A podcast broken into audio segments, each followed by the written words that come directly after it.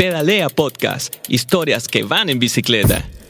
El ciclismo está en pleno desarrollo en nuestro país. Cada día son más las personas que pedalean por la ciudad y se hace urgente el desarrollo de una cultura ciclista segura y eficiente. En cada sesión conoceremos historias y experiencias, abordaremos la contingencia y también compartiremos datos para seguir fomentando el uso de la bicicleta.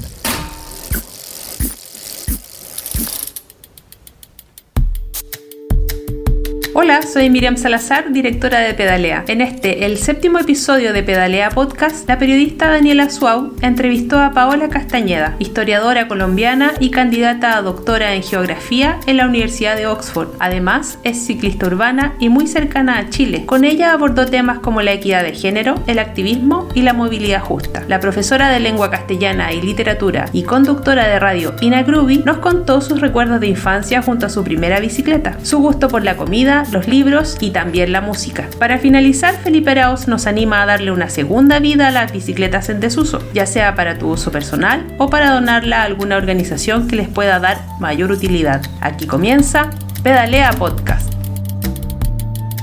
Hoy nos encontramos con Paola Castañeda. Ella es historiadora y candidata a doctora en geografía en la Universidad de Oxford. Además, es ciclista urbana y colombiana muy cercana a Chile. Tema del que también conversaremos en este podcast. ¿Cómo estás, Paola? Eh, muy bien, Daniela, muchas gracias por la invitación. Encantados de tenerte en este podcast de Pedalea. Yo encantada de volver a, a colaborar con Pedalea. Paola, hoy hablaremos de la crisis de movilidad y tres escalas de crisis dentro de este paraguas. Una es la crisis por el cambio climático, la segunda la crisis migratoria y la tercera la crisis urbana. Cuéntanos más sobre esto y por qué es importante en el contexto de movilidad y la forma acotada en la que solemos referirnos a este concepto. Bueno, eh, este tema de estas escalas donde se pueden evidenciar las crisis de movilidad viene del trabajo de una socióloga eh, que se llama Mimi Scheller y ella recientemente publica un libro que justamente se llama eh, Mobility Justice, Movilidad Justa. Eh, y es un planteamiento muy interesante porque yo creo que nos permite ver cómo se relacionan las diferentes crisis de movilidad que parecen muy distantes, pero pues en realidad pues es un parte como de un gran sistema planetario que se manifiesta a diferentes escalas. Entonces, claro, podemos empezar desde la escala macro, hablando de la crisis climática, que aparentemente uno pensaría que no tiene nada que ver con movilidad, pero en el fondo la crisis climática nos llama la atención sobre cómo se mueven cosas diferentes a las personas, ¿no? O sea, como eh, los flujos climáticos, eh, la Tierra misma en movimiento está cambiando y está como alertándonos pues de, de, que algo está pasando, ¿no? Y lo vemos supremamente claro con el tema del coronavirus, que desde un principio muchas personas pues han podido trazar el vínculo entre, entre la pandemia y entre las afectaciones al medio ambiente que venimos generando desde hace ya más de un siglo y que se manifiestan en cosas como esta. Entonces, ¿por qué eso es una crisis de la movilidad? Bueno, porque se genera a raíz de patrones de movilidad que son nocivos. La, hipermovilidad que nos trae la globalización, en el fondo, es la misma hipermovilidad que genera la destrucción planetaria. Eh, y que pone a circular pues personas, capital, etcétera, todas estas movilidades que creemos que son buenas, ¿no?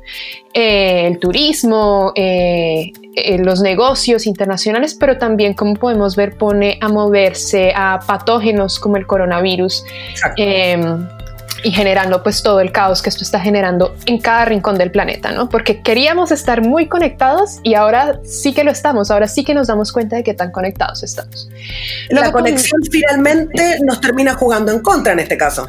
Claro, claro, o sea, porque mucho, mucho del énfasis de las políticas pues, económicas y de negocios, etcétera, ha sido a, conectar el planeta y a generar, a romper las barreras para el flujo de capital pero pues con eso también rompemos las barreras de muchos otros flujos. Ahora, eh, la otra crisis que, que, podemos ver es la crisis pues migratoria, la crisis de refugiados, de las personas que buscan asilo. Y ahí la cosa es un poco diferente porque a diferencia de lo que sucede a esta escala macro de estos flujos de capital, pues muchas veces lo que se intenta es que las personas no se muevan, ¿no? Muchos países tanto en Europa como en América Latina, tienen unas políticas migratorias supremamente hostiles, a pesar de que... Eh, pues de que tenemos una larga historia que genera las situaciones que conllevan a que la gente no solo quiera irse, sino que se vea en la obligación de irse. Y yo creo que esto es lo interesante que nos trae la perspectiva de la movilidad justa, ¿no? Que nos nos urge que le pongamos atención a cuáles son las relaciones de poder que existen para que ciertos eh, cuerpos o ciertos objetos o ciertas ideas se muevan y se muevan lejos, mientras que otras deban permanecer inmóviles. Entonces, de nuevo, como te decía, eh, ha habido mucho esfuerzo por, por, mover a la gente, pero solo a determinados tipos de personas, ¿no?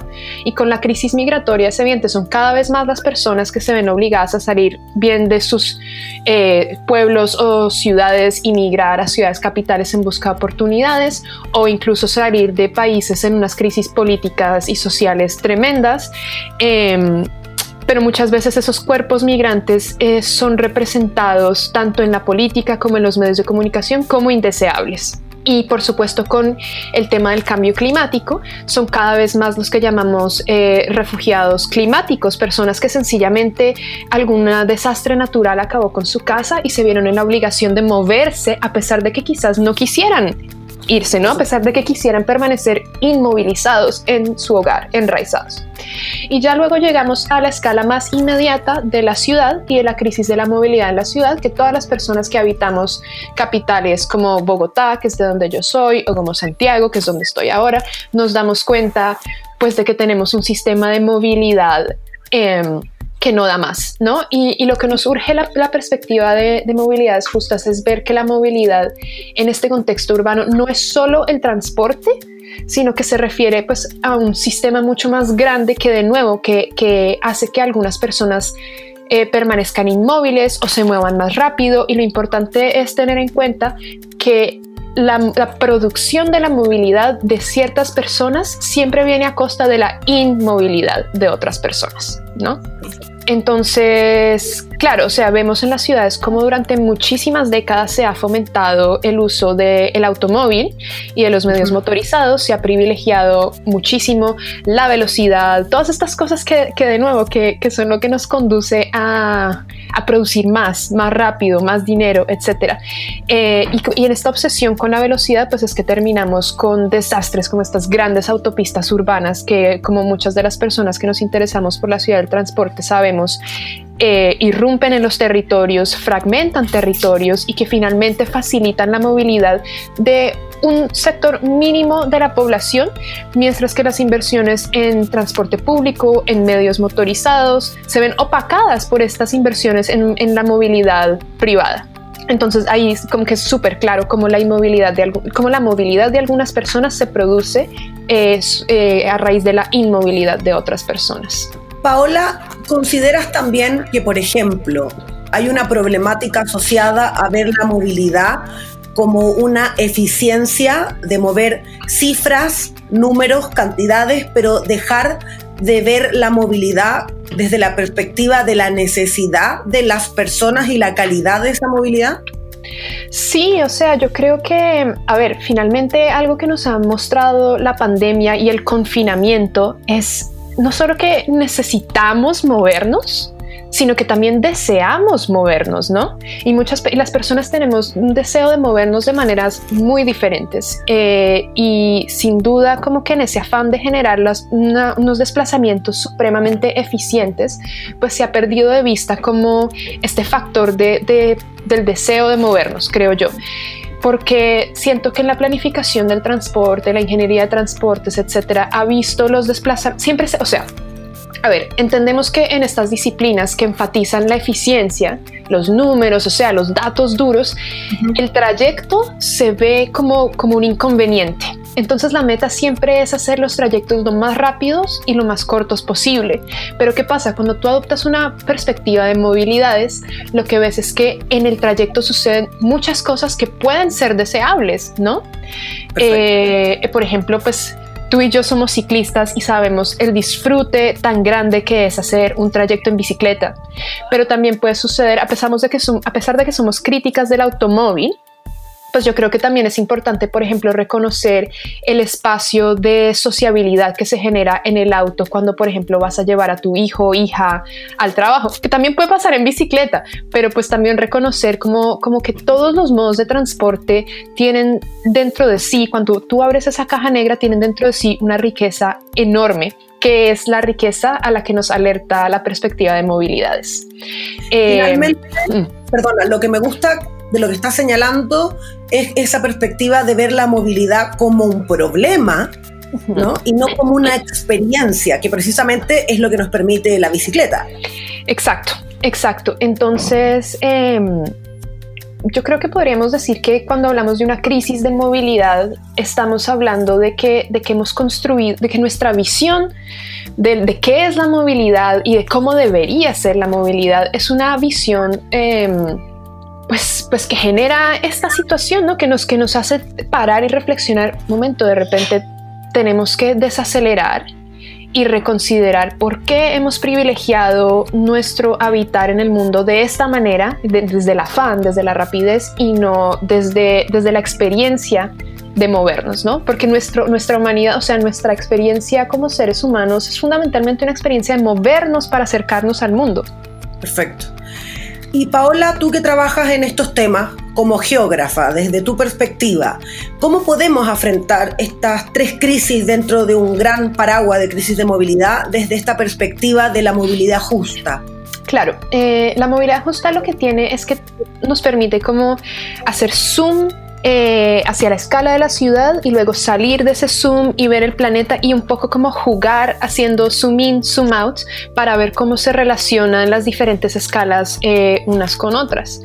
Entonces, como la movilidad justa lo que apunta es a ver cómo esas desigualdades que se producen en la movilidad, a ver, ¿cómo, cómo explicarlo? Como que, como que, claro, como que pone el foco en quienes se ven en desventaja cuando producimos la movilidad de una forma determinada, ¿no? Entonces, por ejemplo, cuando tenemos representaciones de la movilidad que privilegian el automóvil, que te dicen, esta es la vara del éxito, esta es, es así te deberías mover, ¿cómo estás ahí marginalizando otro tipo de formas de moverse?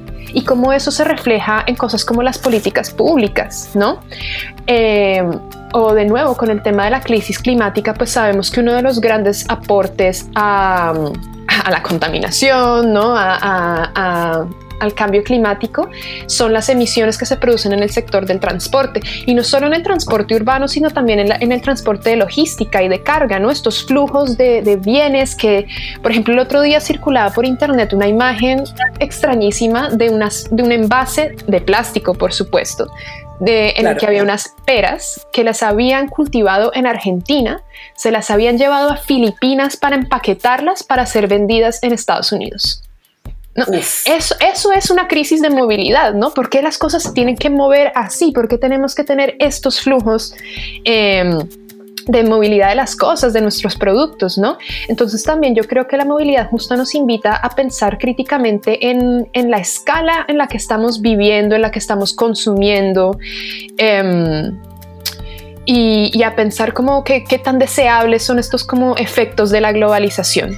Em, también nos invita, por ejemplo, en el caso meso, ¿no? de, cuando miramos los, los, flujos migratorios, los refugiados, etcétera, a pensar en bajo qué condiciones está la gente migrando, bajo qué condiciones es acogida, cómo se les facilita o se les imposibilita buscar un lugar para asentarse.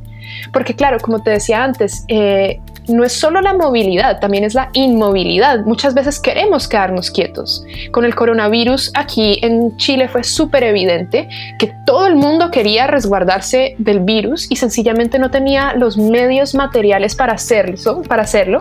Entonces, a pesar de que quería permanecer inmóvil, se veía obligada a salir a ganarse la vida, a movilizarse. Y ahí estás tocando un punto importante porque precisamente lo que ha develado la crisis por el COVID-19, me gusta hablar de develar porque efectivamente creo que son problemáticas que nosotros ya teníamos, pero que finalmente el COVID los agudiza al mostrarlos en el fondo.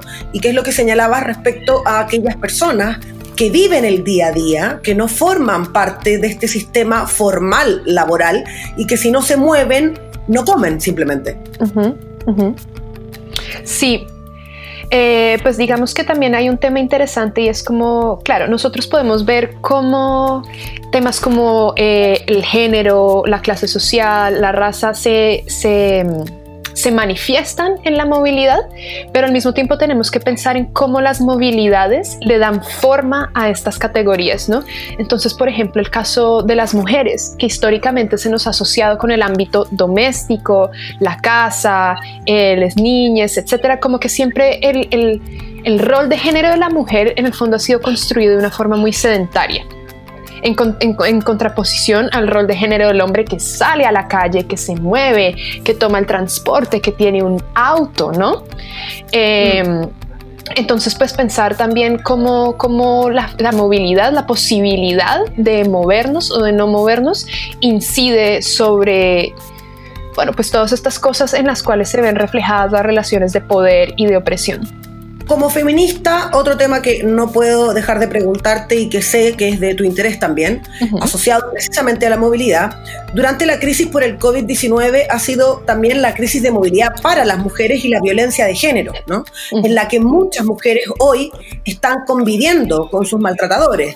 Incluso según el Ministerio de Mujer y Equidad de Género, han aumentado los llamados telefónicos, pero no así las denuncias, porque precisamente estas mujeres no pueden denunciar si están encerradas con sus maltratadores. ¿Cómo consideras la movilidad pensando en la violencia de género? Claro, también yo creo que en este contexto eh, hay es como que se entorpece un poco la institución, lo cual nos alerta a, una situación en la cual pues claramente no estamos preparados para lidiar con la inmovilidad, siendo que toda la vida hemos privilegiado la movilidad. Eh, claramente pues en redes sociales, en noticias, etcétera, pareciera como que por fin la gente se está dando cuenta de, esto, ¿no? De que las mujeres nos movemos diferente y que a menudo nuestra eh, permanecer en casa es más riesgoso que, que, salir a la calle, ¿no? Porque, porque claro, tenemos esta visión de que a las mujeres las violentan es cuando se mueven, ¿no? Cuando salen de lo doméstico y salen al espacio público, porque es que allá es donde una se busca problemas y si te subiste al transporte público tenías que estar más alerta porque sabes que ahí es donde está el problema. Entonces es como esta idea de que la solución a la violencia hacia la mujer es su inmovilidad, es decir, relegarnos de nuevo a este rol de género dentro del hogar pero el hecho es que la mayoría de las mujeres que sufren una violencia, un maltrato, acoso sexual, violación, etcétera, lo sufren pues dentro de su círculo familiar y de círculos conocidos, ¿no? Y la violencia intrafamiliar es un problema enorme a nivel global. Entonces, pues no es de sorprender que se haya recrudecido la violencia de género em, en el contexto del coronavirus, cuando las mujeres literalmente están atrapadas en la casa con un hombre que seguramente está frustrado porque pues todos estamos frustrados, ¿no? Esta situación es estresante eh, y se desquita con, con su esposa, su pareja, su hija. Sí, gran tema, la verdad. Hmm. Pasemos a tu tesis y el por qué tuvimos la posibilidad de conocerte, el por qué llegaste a Chile. Para tu tesis de maestría, estudiaste la relación entre los colectivos de bici y el derecho a la ciudad en Bogotá. Sí. Luego, cuando comenzaste el doctorado fuiste más ambiciosa y decidiste estudiar el fenómeno del activismo de la bicicleta a nivel latinoamericano. Así fue como tu primera pista fue el Foro Mundial de la Bicicleta, pensando en la existencia de un activismo regional y viajaste a Lima, Santiago, Ciudad de México y finalmente Quito, siguiendo el trayecto del foro por el continente y siguiéndole la pista a los activistas en sus respectivas ciudades. ¿Cómo fue esa experiencia, Paola, y qué temas más relevantes puedes contarnos a partir de este viaje? Pues la experiencia, la experiencia ha sido maravillosa, eh, empezando por, pues como bien mencionas, mi tesis de maestría, porque antes de aventurarme a hacer esa investigación yo no era ciclista, entonces me volví ciclista en el quehacer eh, de la investigación, ¿no? Entonces eso fue muy chévere porque finalmente la investigación me trajo a un mundo maravilloso. Em, y por supuesto luego me llevó a viajar, como bien dices, por el norte y el sur de nuestro continente. Em, la verdad es que bueno, o sea, también ha sido un poco difícil porque, bueno, estar moviéndose por todos lados también, también llega a ser agotador, pero lo que ha sido fascinante es ver las, las, diferentes como culturas ciclistas y como culturas de activismo que se generan en las diferentes ciudades, porque si bien es cierto como que podemos hablar como de una red de activismo, ¿no? De gente que está en contacto, tal vez no una red que acciona, eh, tal vez no una red que tenga nombre, ni logo, ni red social, pero, pero finalmente como una conexión entre personas que comparten ideas similares, pero lo lindo es ver cómo estas ideas similares luego se transforman en acciones concretas en el territorio. Entonces eso ha sido fascinante de ver. Dime. ¿Hay alguna distinción algún elemento que haya llamado tu atención respecto a cómo funcionan, cómo operan estos activismos en las distintas ciudades en las que te tocó estar? Mm, sí, o sea, sin duda. Em, a ver, digamos que mi énfasis en la tesis eh, ha sido la experiencia de Santiago y la experiencia de Ciudad de México. Y, yo siento pues que son dos activismos pues que van a lo mismo, pero que, pero que son muy diferentes, ¿no? Entonces, em, por ejemplo, como, como la, creación como una, de, una comunidad activista para mí es mucho más evidente en Santiago de lo que lo es en Ciudad de México, o ver, por ejemplo, en Ciudad de México la gran incidencia que tienen instituciones como ITDP, WRI y cómo eh, se articulan con el activismo de la bicicleta en contraposición a una ciudad como Santiago, donde uno ve unos esfuerzos enormes por la sociedad civil, muchas veces más en diálogo con la autoridad, pero sin ese como sin ese actor raro que es la consultoría y la ONG, que en el fondo me, me ha sorprendido mucho porque conociendo la historia de Chile y la institucionalidad eh, y todo este, bueno, esta ideología neoliberal que permea toda la vida en Chile, pues me sorprende que estas instituciones como las ONGs y las consultoras, que son la mata de, la gobernanza neoliberal, no tengan tanto peso aquí. Y por lo mismo también estoy muy sorprendida de que cuando todas las... A ver, ¿cómo explicarlo? Las ciudades eh, alrededor del mundo, de cierta forma, desde los años 80, 90, como que han sido han empezado como a competir entre sí para atraer inversión, para atraer capital, etcétera. Y recientemente vemos cómo la bicicleta empieza a formar parte de esto, como la gana de tener ciudades sustentables, ciudades verdes, empieza a poner a la bicicleta en el centro de una planificación para el transporte, para la movilidad. Em, que haga las ciudades más competitivas. Entonces tienes estos rankings de ciudades amigables con la bicicleta, etcétera, y sabiendo que, esta configuración existe, de nuevo me sorprende eh, la espalda que la autoridad le ha dado en Chile al tema de la bicicleta. Y me sorprende aún más el ahínco con el que la sociedad civil, después de casi más de 20 años de trabajo por la bicicleta, todavía persista en esa lucha interesante el análisis que hace Paola. No, lo había visto desde esa perspectiva y creo que es bueno que como activistas lo tengamos un poco en el radar. Y finalmente, Pao, pensando también en, este mismo viaje, ¿cómo eh, percibiste la, presencia de las mujeres en estos colectivos? Te lo comento porque a mí me pasó, tuve la oportunidad de, de estar en Bogotá precisamente en la Semana de la Bicicleta y me pasó que me encontré con muchísimas más mujeres activas en colectivos, a diferencia, por ejemplo, de el ejemplo local que es Chile, donde no tenemos la cantidad de mujeres que tal vez nos encantaría tener y me atrevo a decir que no tenemos ni siquiera el 50%. Pues mira, yo creo que ahí hay un tema y es que, bueno, el feminismo ha cogido un impulso enorme en los últimos cinco años, eh, de manera que cuando, eh, cuando yo estaba haciendo investigación en Bogotá, siento que todavía no era un tema como lo es hoy en día. Cuando yo llegué a Bogotá me encontré con todos estos colectivos que para todos los fines prácticos a lo que se dedicaban era hacer cicletadas. Y la cicletada para bien o para mal me parece un ejercicio como que donde en el cual no hay perspectiva de género, salvo, eh, por ejemplo, ahorita con el estallido que surgió la revolución ciclista FEM, etcétera, pero, pero no siempre ha sido es, un espacio con perspectiva de género. Ah, la otra excepción siendo como clitoral más, em, que le pone como ese énfasis pero por lo que he podido ver en los últimos años en Bogotá, es como que en la institucionalidad ha crecido mucho eh, la participación de las mujeres. Y hay dirigentes en Bogotá y en Colombia en la bicicleta maravillosa, sin duda ejemplos a seguir.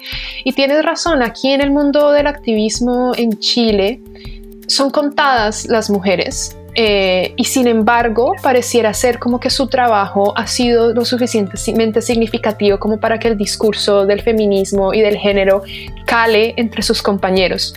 Y te lo pongo de la siguiente forma, cuando yo salí de Inglaterra y me vine para acá a hacer la investigación, tenía así como en los márgenes de lo que quería hacer el tema de, la bicicleta y el género, pero fue cuando llegué aquí y empecé a formar parte de estas conversaciones que, que eso como que se, se cementó dentro de mi investigación. ¿no? Como que, como que empezó a tomar muchísimo más protagonismo. Entonces, si bien es cierto lo que dices, como que la representación no es tanta, siento como que este contexto de este movimiento feminista que hay en Latinoamérica, que tiene tanta fuerza en este momento, pues, pues, pues ha, tenido mucha incidencia y lo veo en, los compañeros del activismo, como que a, sí, a veces tienen comportamientos machistas, patriarcales, todos los tenemos, pero creo que tienen, pues les está brotando esta conciencia. Muchísimas gracias Paola por esta interesante conversación. Recordar que Paola es una gran amiga cercana de la revista Pedalea y también de los colectivos ciclistas en Chile. Muchísimas gracias por participar, Paola. Gracias a ti. Mi primera bicicleta.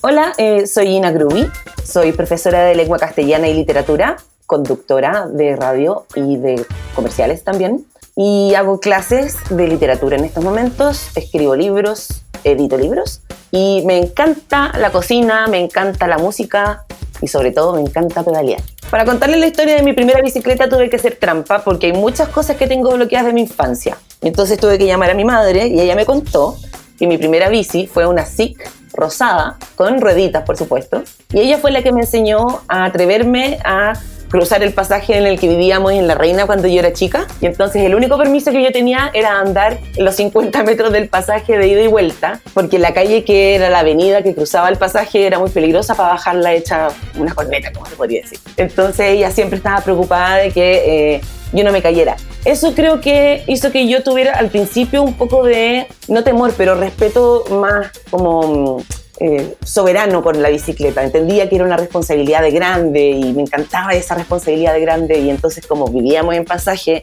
y había otros niños de nuestra edad, bueno, ahí estábamos todos eh, hinchando las pelotas en la tarde, andando en bicicleta con el canastito chocando, con la campanita y creo que tengo súper bonitos recuerdos de esa época, pero no me acordaba de la bici, fíjate. Después de esta infancia pedaleada, pasó mucho tiempo eh, antes de que yo me subiera de nuevo a una bicicleta, diría que unos 20 años. Eh, en esos 20 años no sabía que me hacía falta y de hecho yo no tengo carnet de manejar auto. Entonces la bicicleta se transformó obligatoriamente en un medio de transporte para ir a mis pegas y mis piques al principio eran de 6 kilómetros para ir a trabajar, eh, 3 de ida, 3 de vuelta, digamos, en promedio. Y mm, lo retomé cuando yo tenía 27 años. Ya estoy exagerando entonces, no pasaron tantos años sin andar en bici. Pero lo retomé con una bicicleta que me regalaron por un concurso. Una bicicleta de esa gama, eh, que se me caía todo. Se me caía el tapabarro, se me caían los frenos, era bien pesada, pero igual me servía para irme a la pega. Y después se puso un taller de bicicleta que en este momento no puedo acordarme el nombre, soy así de mala. Y había una bicicleta que yo manejé después que era con freno de torpeo, súper liviana, entonces mandé a hacerme una bicicleta con freno de torpeo, porque yo tengo problemas con mis articulaciones y con la tendinitis. Entonces siempre apretaba mucho los frenos y tenía las muñecas bien como presionadas siempre. Entonces cuando me mandé a hacer esta bicicleta pesaba, no sé, 5 kilos, era una ridícula. Eh, con frenos de torpeo, como decía, le puse canastita. Nunca me gustó la parrilla, siempre pensé que alguien me iba a chorear las cosas cuando estuviera en un semáforo. Las tenía al frente mío siempre. Y de ahí nunca más me bajé de la bicicleta. Fue algo reparador en momentos de crisis. Eh, fue, es mi instrumento de movilización. No concibo la vida sin la bicicleta. Y en estos momentos donde la pandemia arrecia y hemos tenido problemas de movilización permisos para sacar la bicicleta, la tengo ahí un poco eh, guardando polvo. La voy a ver de vez en cuando, le paso pañito y todo, la saludo, pero echo de menos la naturalidad que uno tiene cuando tiene una relación con su bici de montarla y salir y mandarse a cambiar nomás. Eh, así es que cuando me acuerde el nombre lo voy a compartir por redes, pero no me acuerdo el nombre del taller. Como les contaba al principio, una de mis pasiones o lo que me encanta es la cocina. Eh, aparte de cocinar, yo salía un montón a comer y siempre la bicicleta fue una excusa para ir a lugares eh, a comer. Por ejemplo, a la peluquería francesa en, en el centro. Entonces, yo viviendo en Providencia me arreglaba para armar una ruta, para irme para allá y después devolverme para bajar la guata con la bicicleta. Y entonces una de las eh, formas de unir eh, mi pasión con la cocina y la bicicleta era siempre armar panoramas para ir a almorzar o al barrio Italia o al centro o a Picadas, ir. Me gustaba mucho mm, eh, el panorama de ir al, al Persa Bio, y estacionaba la bicicleta con los autos y me cobraban como autos los patúos. Pero bueno, eh, me gusta mucho eso de poder, por ejemplo, agarrar la bici. Eh, yo voy o iba eh, harto al Parque Bicentenario y mm, para descansar un rato en el parque me llevo un libro ese. Y me siento en una silla que es bacán, como en la punta de la loma, y ahí me leo mi libro.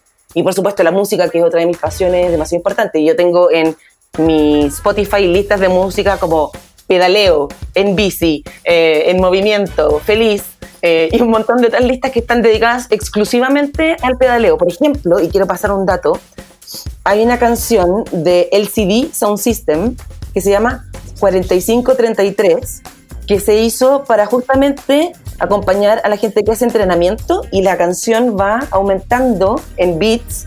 Entonces uno parte lento, como esto sirve para gente que trota, camina, anda en bici, etc. Entonces uno llega a un punto, un clímax en esa canción que dura más de 10 minutos porque son tres unidades, em, que lo hicieron junto con una marca de deporte. Y entonces esa es como una de las cosas que me decía, loca, qué rico vaya a poder salir a andar por Andrés Bello cuando está cerrado, irte hasta lo más lejos posible, que nadie me fui hasta la dehesa, y mm, hasta Santa Teresa creo que se llama ese lugar. Y ahí me fui escuchando esa canción en loop, porque era como exultante, no sé cómo decirlo. Uy, estoy sonriendo cada vez que me acuerdo mi, mi relación con la ciudad y la bicicleta es de amor y odio. Em, los que andamos en bicicleta como único medio de transporte sabemos que somos odiados por peatones y automovilistas. No le caemos bien a nadie. Entonces somos este jamón malo del sándwich malo, donde si uno se va por la calle, ya, pero eh, eh, déjame pasar. Ahora por lo menos está mucho más regulado de cuánto espacio hay para el ciclista, pero mil veces me han chocado por atrás, mil veces me he caído sobre eh, la maleta de auto. Em, he tenido que ser ciclista de vereda, me odio cuando tengo que serlo porque no me dan la pasada y como no están las condiciones para que los ciclistas vayamos de ida y vuelta en un mismo riel o carril, tenemos que buscar alternativas y bueno, todos hemos empezado como a improvisar nuestra carrera ciclista en esta ciudad que es inhóspita para quienes andamos en bici.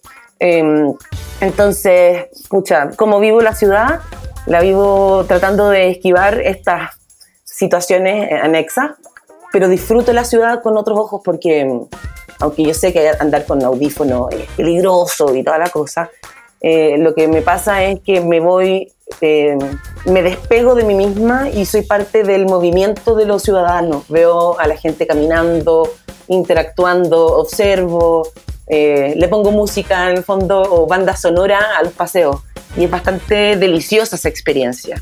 Le recomiendo a la gente a que se movilicen en bicicleta, desde luego. Tiene muchos beneficios, tanto para la salud, tiene beneficios para la mente. Para mí en particular fue un beneficio mental cuando me diagnosticaron un síndrome de ansiedad generalizada. Y yo sentía que tenía el poder de yo comandar la acción que estaba viviendo. Así es que lo recomiendo mucho, mucho, mucho, pero tampoco condeno a las personas que no quieren andar en bicicleta porque uno no sabe qué miedos hay detrás de personas que no quieren andar en bicicleta. Si es que se cayeron cuando chicos, si es que tuvieron un accidente feo, si es que alguien cercano tuvo un accidente feo o conocen a alguien que falleció, que eso pasa un montón. Cuando ven animitas de bicicletas tienen mucho, mucho temor Entonces, no diría que es para todos y que no se castiguen por no querer andar en bicicleta o tenerle miedo. Es como la gente que no anda en avión y que se pierde muchos viajes. Las fobias no son cuestionables en esta pasada. Entonces, si les gusta, por ejemplo, la experiencia que otros viven con la bicicleta, háganse acompañar. por ejemplo, si hay una cicletada, van a estar acompañados por un montón de gente. Si quieren abandonar en la mitad del camino porque les pasó algo, devuélvanse para la casa con la bicicleta apoyada con las manos caminando. No hay una exigencia de ser ciclistas y tampoco hay una superioridad moral como piensa la mayoría de la gente. No es que los ciclistas seamos como los nuevos dueños de las calles y que somos como los nuevos animalistas o qué sé yo. Aquí no hay que sacar en cara nada. Así que si tienen inquietud, acérquense a buenas plataformas como esta, hablen con gente que sabe del tema, infórmense, vean videos, pero por favor no busquen tragedias en bicicleta en YouTube, no sean lesos. Sobre rutas en bici soy bastante, mm, ¿cómo se podría decir? Espontánea. Por ejemplo, mm, hace unos meses cuando había permiso para salir todavía, me fui por la costanera Andrés Bello hacia el Palacio, hacia el Centro Cultural el Palacio de la Moneda. Me gusta esa ruta libre, eh, espaciosa, donde hay gente patinando, haciendo skate y otras rarezas que todavía no reconozco, como esas cosas de dos ruedas con una plataforma arriba que yo no sé cómo no se caen. No tengo una ruta preferida, pero la que yo hacía siempre, que es la que me trae más cariño, porque es la que me lleva a la casa de mi mamá y de mi hermana, es Pocuro, eh, Isabela Católica, irse después por las calles interiores de las Condes, em, pero yo creo que la, la, que más disfruté fue esa vez de que a todo esto fue para un año nuevo, el primero de enero, después con tonta caña me fui a meter en bicicleta a em, la comuna de La Dehesa, o Lo creo que es la comuna. Eh, yo creo que todas las rutas me gustan. Ahora, si hay una que no me gusta, son las de Simón Bolívar, por ejemplo, donde uno tiene que pasar por, medio, por el medio de un árbol no sé si han cachado, como que marcan la, ciclovía alrededor del árbol. Entonces, Ñuñoa tiene muchas falencias respecto a su ciclovía y eso me, molesta un poco porque me hace difícil la pega. Chiquillos, para recomendarles datos y picadas, eh, bueno, la música ahora está a un clic de distancia y con los descubrimientos semanales de Spotify uno ya tiene suficiente. Además, ya les conté de esta canción maravillosa del CD Sound System. Creo que también me gustaría recomendarles una picada de libros no es tan picada porque no son, o sea, sí, hay libros de primer y segundo uso y se llama Libros Chevengur. Llegan a casa, em, sobre todo en estos momentos de pandemia, ha sido como un salvavidas para mí. Y, em, ¿qué más? de comida, hay un restaurante turco que es el único en Santiago que se llama Mese, que está en Manuel Montt, que también tiene delivery, pero si pueden agarrar la bici para buscarlo, mejor todavía. Se van por la ciclovía de Antonio Varas, suben después por Granaderos para arriba y se encuentran con el restaurante. ¿Qué mejor? Oye, gracias Pedalea em, por esta mm, oportunidad de conversar con ustedes. La revista es, como decimos en Chile, pulenta, le hace un bien a la comunidad, informa un montón, desmitifica también otro tanto. Así es que aplausos para todos los que están detrás de la revista. Y si quieren seguirme para más consejos inútiles, pueden eh, hacerlo en arroba tanto en Twitter como Instagram. Y ahí, ojalá en algún momento les pueda subir un videito nuevamente pedaleando a las alturas de Machu Picchu. Así es que los abrazo de lejos y gracias por escuchar. Tips para los nuevos pedaleros. Hola, soy Felipe Arauz, ciclista e integrante de la agrupación Pedalea por la Calle. En este episodio te quiero invitar a devolver a la ciudad las bicicletas que estén olvidadas en algún rincón de tu hogar.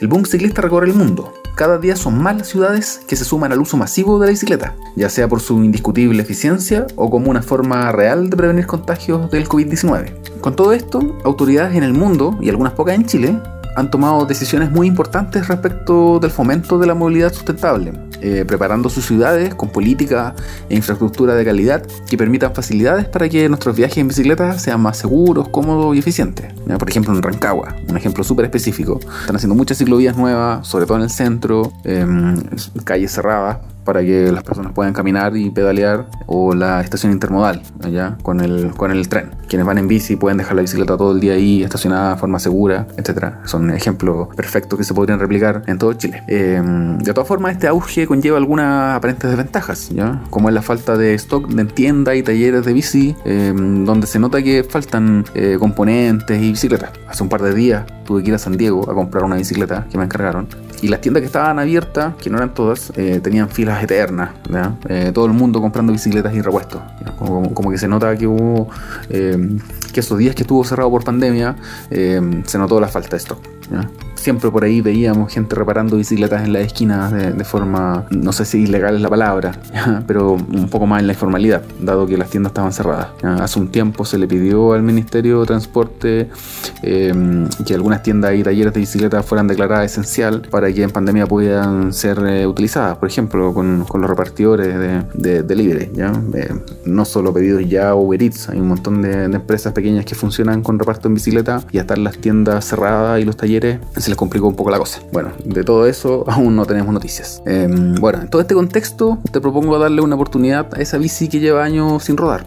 Desempolva, la limpia, la aceita, la, eh, puedes utilizar toda tu creatividad y conocimientos mecánicos em, para poner a rodar esa magnífica máquina que te entregará los mejores viajes por la ciudad. De todas formas, si tienes una bicicleta ahí em, guardadita y, tienes la tuya para pedalear, eh, eh, puedes darle un mejor una utilidad. ¿ya? Se puede donar. Hace poquitos días la agrupación Migrante y, e Indepecleta, de, sector Barro Chimba, rescataron bicicletas de, uno, de un condominio.